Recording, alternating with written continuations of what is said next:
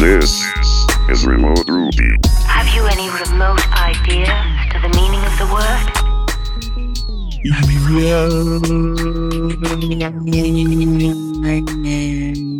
Noise gate on your microphone is something weird there. He's still oh. going. Oh, well, when I started talking is when the noise gate no longer registered it. Yeah, I was like, we're cutting him off. Paul can also cut him off anytime he wants. That's true. He's got Paul, make it longer. Hard cut. Paul, make make that thing Hard cut. one, 20 minutes. Pad this episode. yeah, it'll just be the whole episode in the background. It's that little clip of you at like 10% volume the whole time. Yikes. Yeah. Ugh.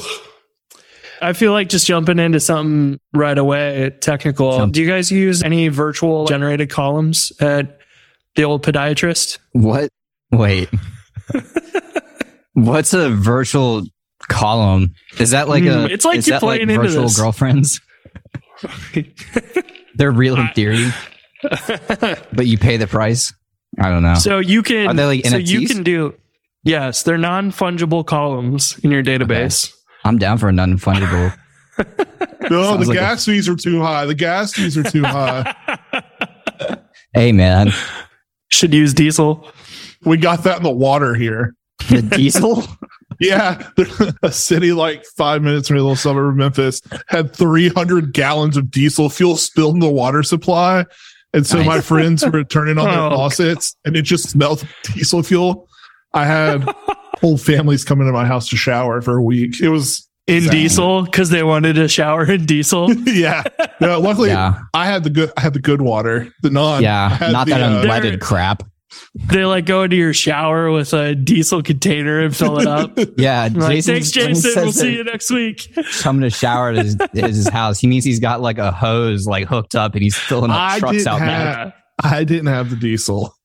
Who else had the diesel? I'm gonna be real disappointed when I come down today and there's no diesel in your water. I'll get some. I'll get some. Dude, that's like that's the like gas black fees gold. are too dude. high. Apparently not at your house. Ah, Jeez. What was I doing this week? Oh, I was searching for a user in the database, and Administrate just has a single field, and it's like, we'll query every single column with that value, which is like simple, but we're using name of person. And of course, name of person is like, we'll give you a fake name attribute on the Ruby side, and then we'll split it into first and last name columns. And I was like, that's fine and all, but we want to be able to search by first and last name together. And what I had previously done was like, we'll split the query onto the first space and then we'll query the first name field with that and the last name field with everything left over, just like the way that the library splits them.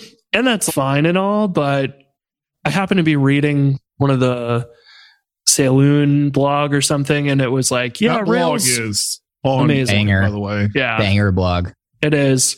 Big binaries also got similar.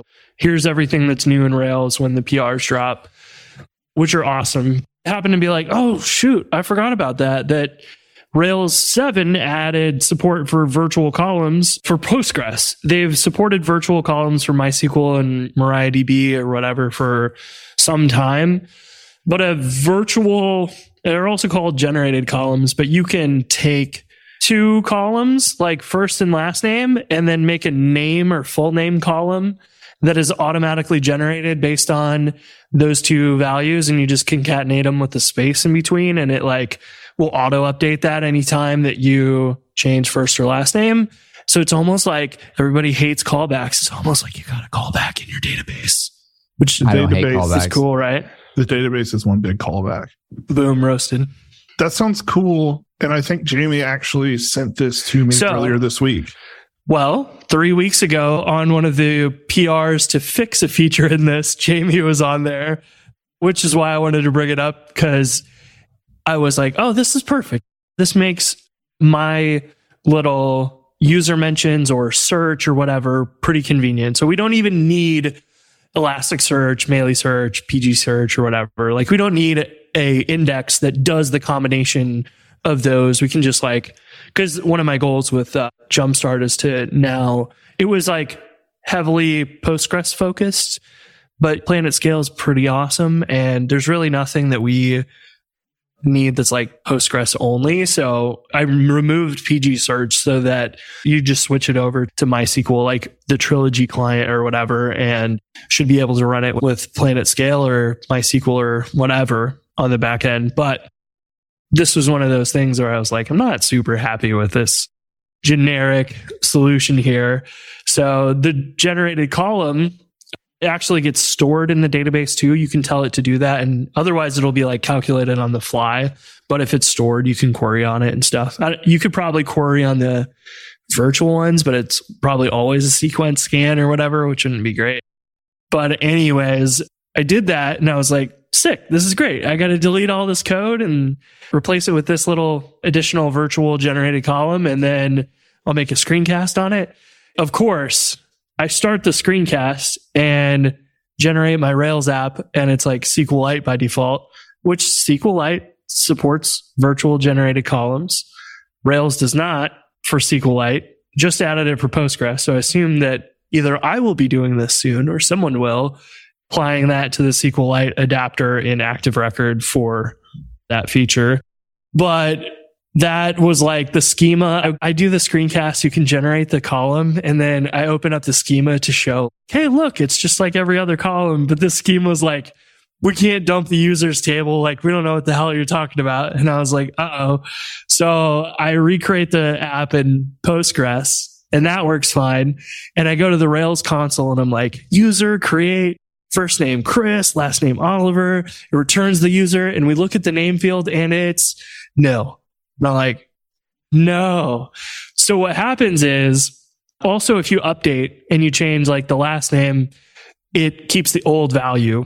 And what happens is on create, the insert call has a returning ID and it says only give us back the ID. So active record says we're just going to update the ID column and assume that everything is the same data in the database as what you gave us for the insert but it's not aware currently that it needs to also return the generated column data so it can update the active record instance with the correct values for those.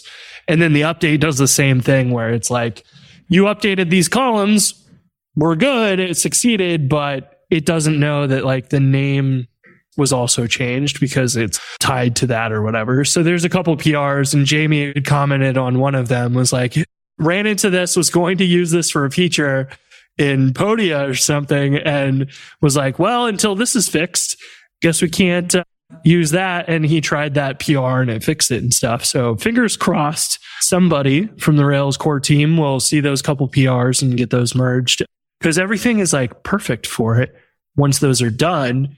And it works just like any other attribute, and you like get this feature, which is great.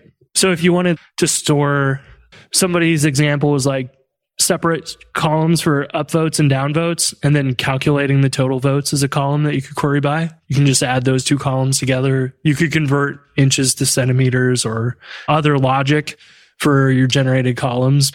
It's a cool feature and it's like kind of surprising that Rails hasn't fully supported that yet. So I was like, of course, recording a screencast again. And I'm like, guys, check out this cool feature. And then, yeah, turns out it's buggy and not complete yet. And my screencast is not near as exciting as I had hoped. But pretty soon it looks like it'll be fixed. And I don't know what the policy uh, is on that, where it's like, if they fix that, does it get backported into Rails 7.0 or is it only a 7.1 thing? Because it's technically like a bug with 7.0.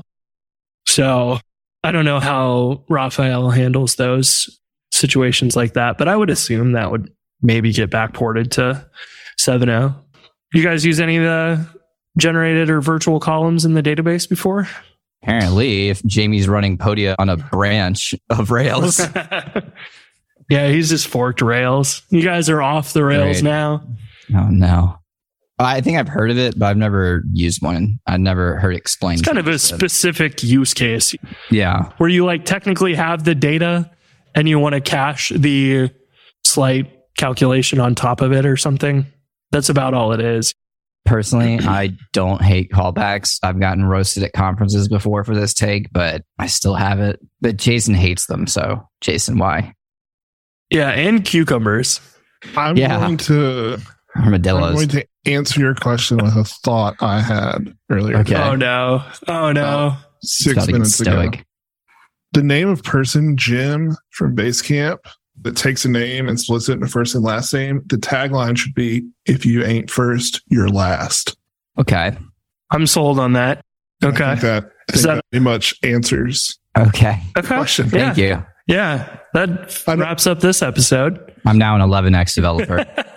No, I've been thinking about callbacks because you might remember the old Active Record cookbook that I said I would start last year. Well, I started working on it again, and callbacks are a topic in my mind because first I was like, I'm going to do a lot of like mixture of Active Record and database stuff, and I'm doing a lot of Active Record stuff right now.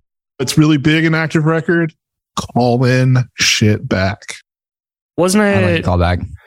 Jorge's post talking about those things? Callbacks yeah, aren't. attributes and callbacks. Yeah, and callbacks aren't bad. A lot of people like to say flat out any callback absolutely bad, and it's never never the case. You can never say it is always bad. There are always great situations where that is perfect, but there are also ways that it gets abused. It is a sharp knife. You can stab yourself with it if you would like. We don't recommend it, but I used to be camp, no callbacks ever. And then my answer for everything now is it depends. hear me out.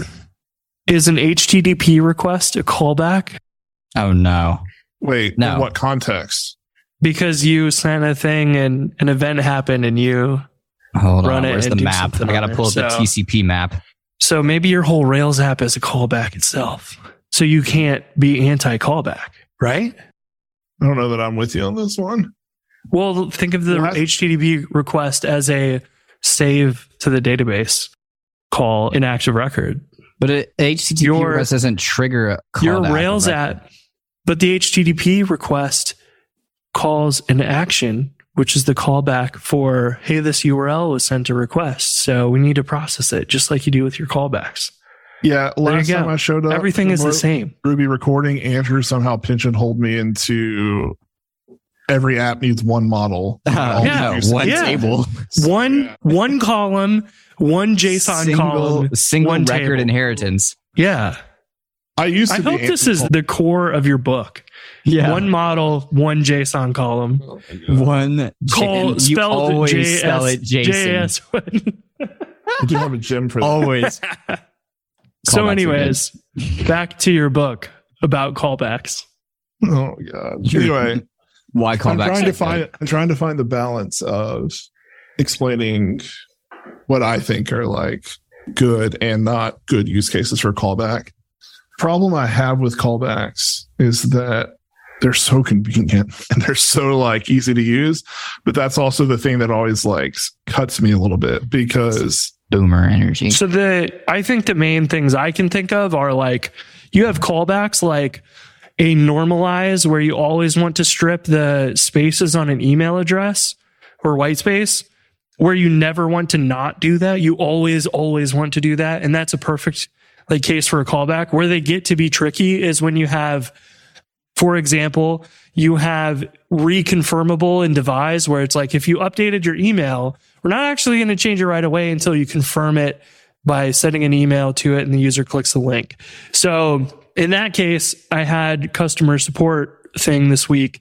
Reconfirmable is on. I go into the admin area to update this guy's email address, but it was like trying to send to an email address that didn't exist anymore and confirm his address. And I need to just skip the dang callback so that I can just directly update the email address there. And you have to call a skip reconfirmation method on your model and devise, which sets an instance variable to true so that when the actual callback runs, it allows you to skip the callback. And that to me is one of those things where it's like, well, the callback is now something that's conditional and you want to be able to do it two different ways, like updating your profile. Sometimes you want to update your profile without your current password. Other applications want you to confirm those changes with your current password. And those are like we should just have two method calls for those different operations and not have a single entry point that we have to like set a flag to decide how it branches internally. That's where I think callbacks are often misused because it's like you don't have a situation that always needs to run. You have a conditional here and you've got to set a flag externally for that to know what to do when it runs. And that's where it gets tricky. Yeah, I have some like high level rules. I don't have like good examples for them, but I like I don't love making HTTP requests and callbacks. I don't like sending emails and callbacks. No. No. Or I'm sometimes okay in the right situation. That's another one where it's like, do we always want to make the HTTP request? Do we Exactly. always want to send an email? If we're importing users in a background process, do we want to email everybody? Like, we got to have a way to turn it off. So I'd rather have an explicit save with a wrapper around save. We have the save method and we have a save and send email or whatever. And we just call that from our controller, but then our import thing could just call the regular old save. And I'd And rather just put you the email in the controller. yeah, Just well, 'cause yeah, I- that's what I, I do most too. of the time. But if you did uh, want to like put that in the model, and maybe there's a little more complicated thing going on where you you wanted to have a little wrapper method, I don't mind those. I use that a lot, and I think actually way back in the day, the Ryan Bates Railscast episode on Stripe was the one that like initially taught me that idea. He had a checkout registration form where it was like you have to put your credit card in and we'll collect your email and password at the same time. And he had a save with Stripe or something. And it first checks to see if the record is valid, which verifies the email address is unique and the password is correct and whatever. And then it goes creates you on Stripe and then takes the ID and then adds it to your user and then saves you to the database. So it does its best to do all the local app validations. And then if that HTTP request to Stripe failed, that would also get caught. It was kind of like a little wrap around the combo process there, which is kind of cool. Cause otherwise you end up with validate, then create in Stripe. And then if that fails or whatever, we got to rescue that. Maybe we got to delete that Stripe customer because we created them before we created the record in the database. And it gets tricky to handle that sometimes. my smell test is if there is a potentially destructive action that could occur, something that, like Chris is saying, like, wait, I'll really right on something that you may not always want to happen. I've been working with a bunch of records recently and I have to call validate false every time because if I call validate true, it's going to do something that I don't want it to do. And because of that, I have to skip the call and I have to be careful every time I do this because of that. And it's like, because there's a potentially destructive, not as in destroying something, but as in like something will change and I don't want it to change if I do this. It's an unexpected side effect. Yeah. And a side effect that maybe is not easy to undo, is not able to be undone. But the fact, if there's potential for something to need to be undone in a callback, that's like a smell for me. The data normalization example is a good example of a callback. The places where these actually normally bite me, like it does happen in the app, but it's testing is where like I usually end up. Oh, It's like, yeah. Yeah. what the F moments where sometimes you have a callback and maybe it creates a very like tightly coupled association that needs to belong. So you create it in like a, an after create, but then you're like six months later, where the hell is this other record coming from when you're writing the spec? All of a sudden you're Yeah. like, you don't remember that kind of stuff. I was just thinking that the smell test that I use is I turn on the faucet and smell if it smells like diesel fuel. That is a good smell test for I had a Certain I had a callback this week. I was trying to test. Well, I was trying to test something, and this that was a good callback, Chris. nice. I hate your callback, girl. Every time this callback would run, it would set like a timestamp on a record, which was fine. But when I was trying to test it, I was like, okay, and then assert that the time equals this time, and I'm like, oh wait, but I can't do that, and I'm like, okay, well now I have to stub time dot now. Let's take a moment to thank our sponsor, Honey Badger. If you're like most developers, too much of your time gets sucked up with downtime issues, troubleshooting, and error tracking. How can you spend more time shipping code and less time putting out fires? Honey Badger's how. It's a suite of monitoring tools specifically for developers. It's the only system that combines error monitoring, uptime monitoring, and cron and heartbeat monitoring into a clean, fast interface. Sure, you can get familiar with any interface, but why waste your time learning some Franken system interface that looks like an airline cockpit when what you really need is clarity and speed. You won't know if Honey Badger will really save you time and trouble until you see how it works in your own tool chain. With two lines of code in five minutes, you can see for yourself. Honey Badger automatically hooks into popular web frameworks, job systems, authentication libraries, and your front end JavaScript. Magic fixing errors before your users can even report them. That is a wonderful way to delight your customers. Five minutes of your time with a free trial is all it takes to see if it will work for you. Just might be the best five minutes you've spent in a while. Check out honeybadger.io. I had refactored the code for Simple Calendar this week or last week, maybe, and somebody reported a little bug. And I was fixing that bug, and the test suite was failing on a couple tests. And I was like, this is weird because they passed in CI. And it was like, I made an event that was like current time plus 24 hours. So the event would span two days on the calendar. But if you ran the test at a specific time or whatever, there was one of those fixtures where it would like span three days or one day or whatever. And I was like, oh my gosh. Of course, I ended up running the tests with the fixture that works at the current time. But when it gets closer to like UTC midnight, it spans the wrong number of days or whatever. I was like, of course, but it sent me for a loop for a while, just trying to debug it. And You're like, what the heck? Why are these numbers different? Why does it find three of these items instead of two? I had a spec that would only fail before 9 a.m. I, those, at 9 a.m. it would work. Uh, that's like me and a friend like finally figured that one out. I That's like, a feature, not a bug. Those are great. And your solution obviously is to change CI so it only runs at 9 a.m. or after, right? no, it's to delete the test. Obviously, oh, That's true too. Yeah. My takeaway was not work before 9 a.m. Well, that's funny you say that because the person who had written the test didn't start work until 9 a.m. Eastern. And so it was the start of their day. And that was why I think it had to do with the start of the workday. Beautiful. And that's why it didn't work when we started our workday. It started when he started his workday. That's big brain. I like it. yeah. this is great. Oh, computers. They are always perfect. I used a library that I gotta go look up the name for, but that I want to talk about. The public one? Memphis Public Library. It's Memphis 12 library is pretty banging. No HTML pipeline. Uh, yeah. so- The GitHub gem for Markdown. Or Uh, like yeah. not necessarily Markdown. It's one of the features of it, which most people had used back in the day. for yeah, that. I've red carpet? So it's yeah. uh, Cram down. it takes some HTML and you can set different like transformers and things like that, like different transformations it runs through. Bumblebee and yeah, there's some Optimus Prime. yeah, there's some different ones like Andrew was Using the- like, "What is he talking about?" Sorry. I'm listening, Jason. so We're like talking about using the, transforming. the example they have using GitHub is find GitHub links and link to PRs or Right. sheets. Yeah, because they're really good about this alpha numeric string of eight characters is a SHA that we should link or try to link because it could just be eight characters that are a word or something or a username or whatever. But they do a lot of that really well. really well. That's one of the things I most love about GitHub. Uh, but What I about- was using it because my text editor in Jobworthy has variable support.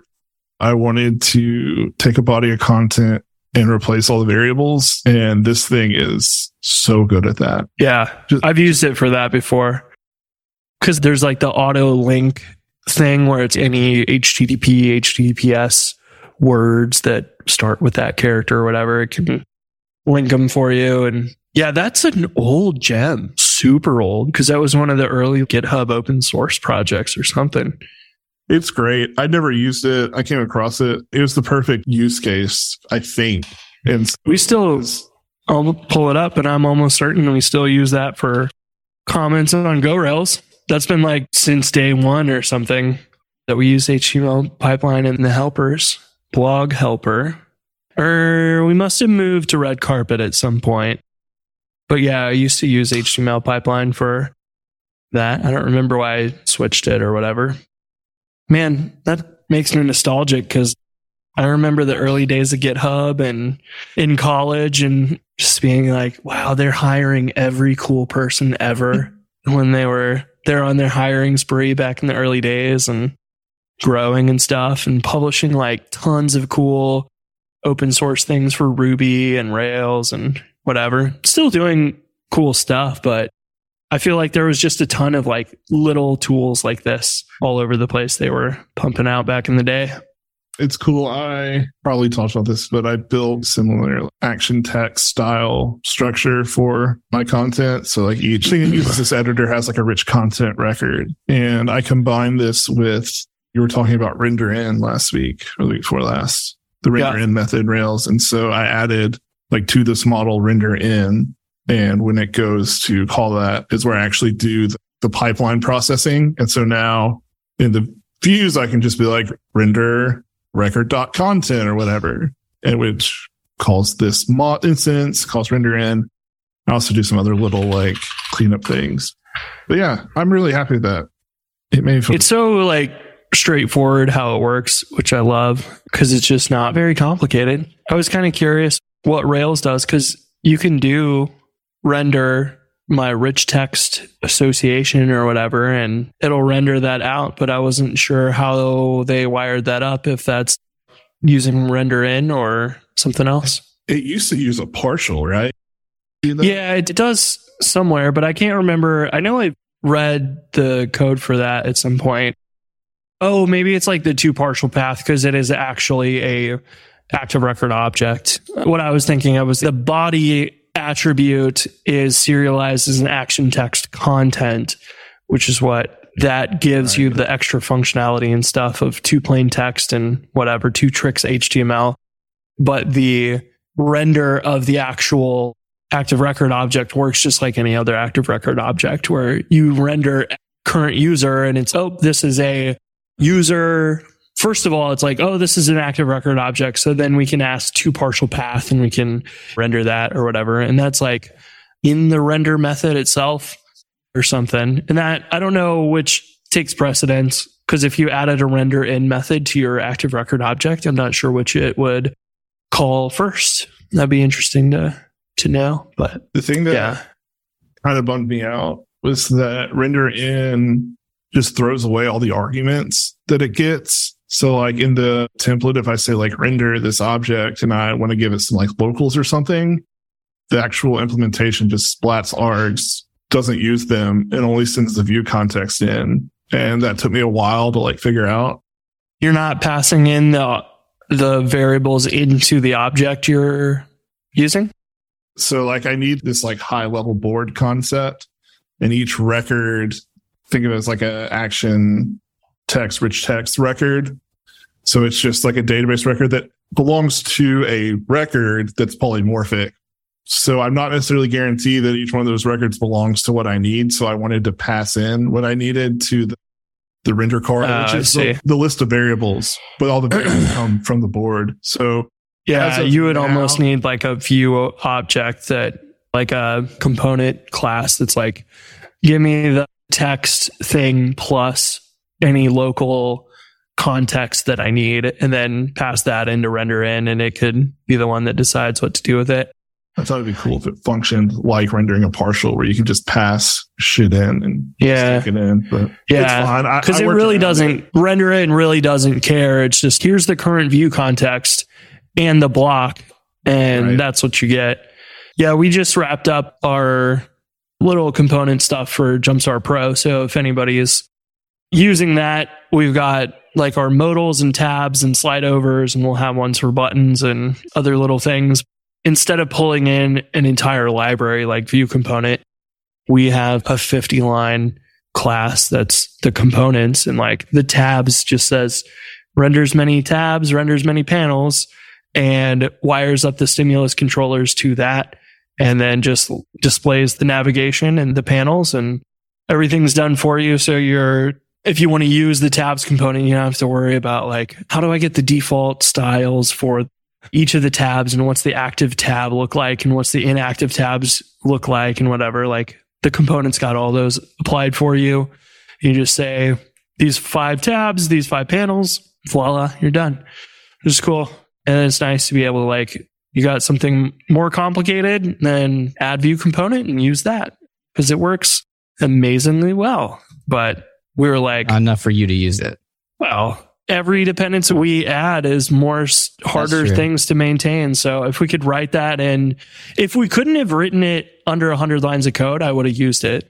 But it's like, this is 50 lines of code or whatever. It may not even be that, or it's roughly that, but I've added a lot of comments to it and stuff. And it's like next to nothing to accomplish the majority of what you want. So whatever the niceties that we maybe don't have for complex things, go ahead, use view component, replace what we've got with that if you want.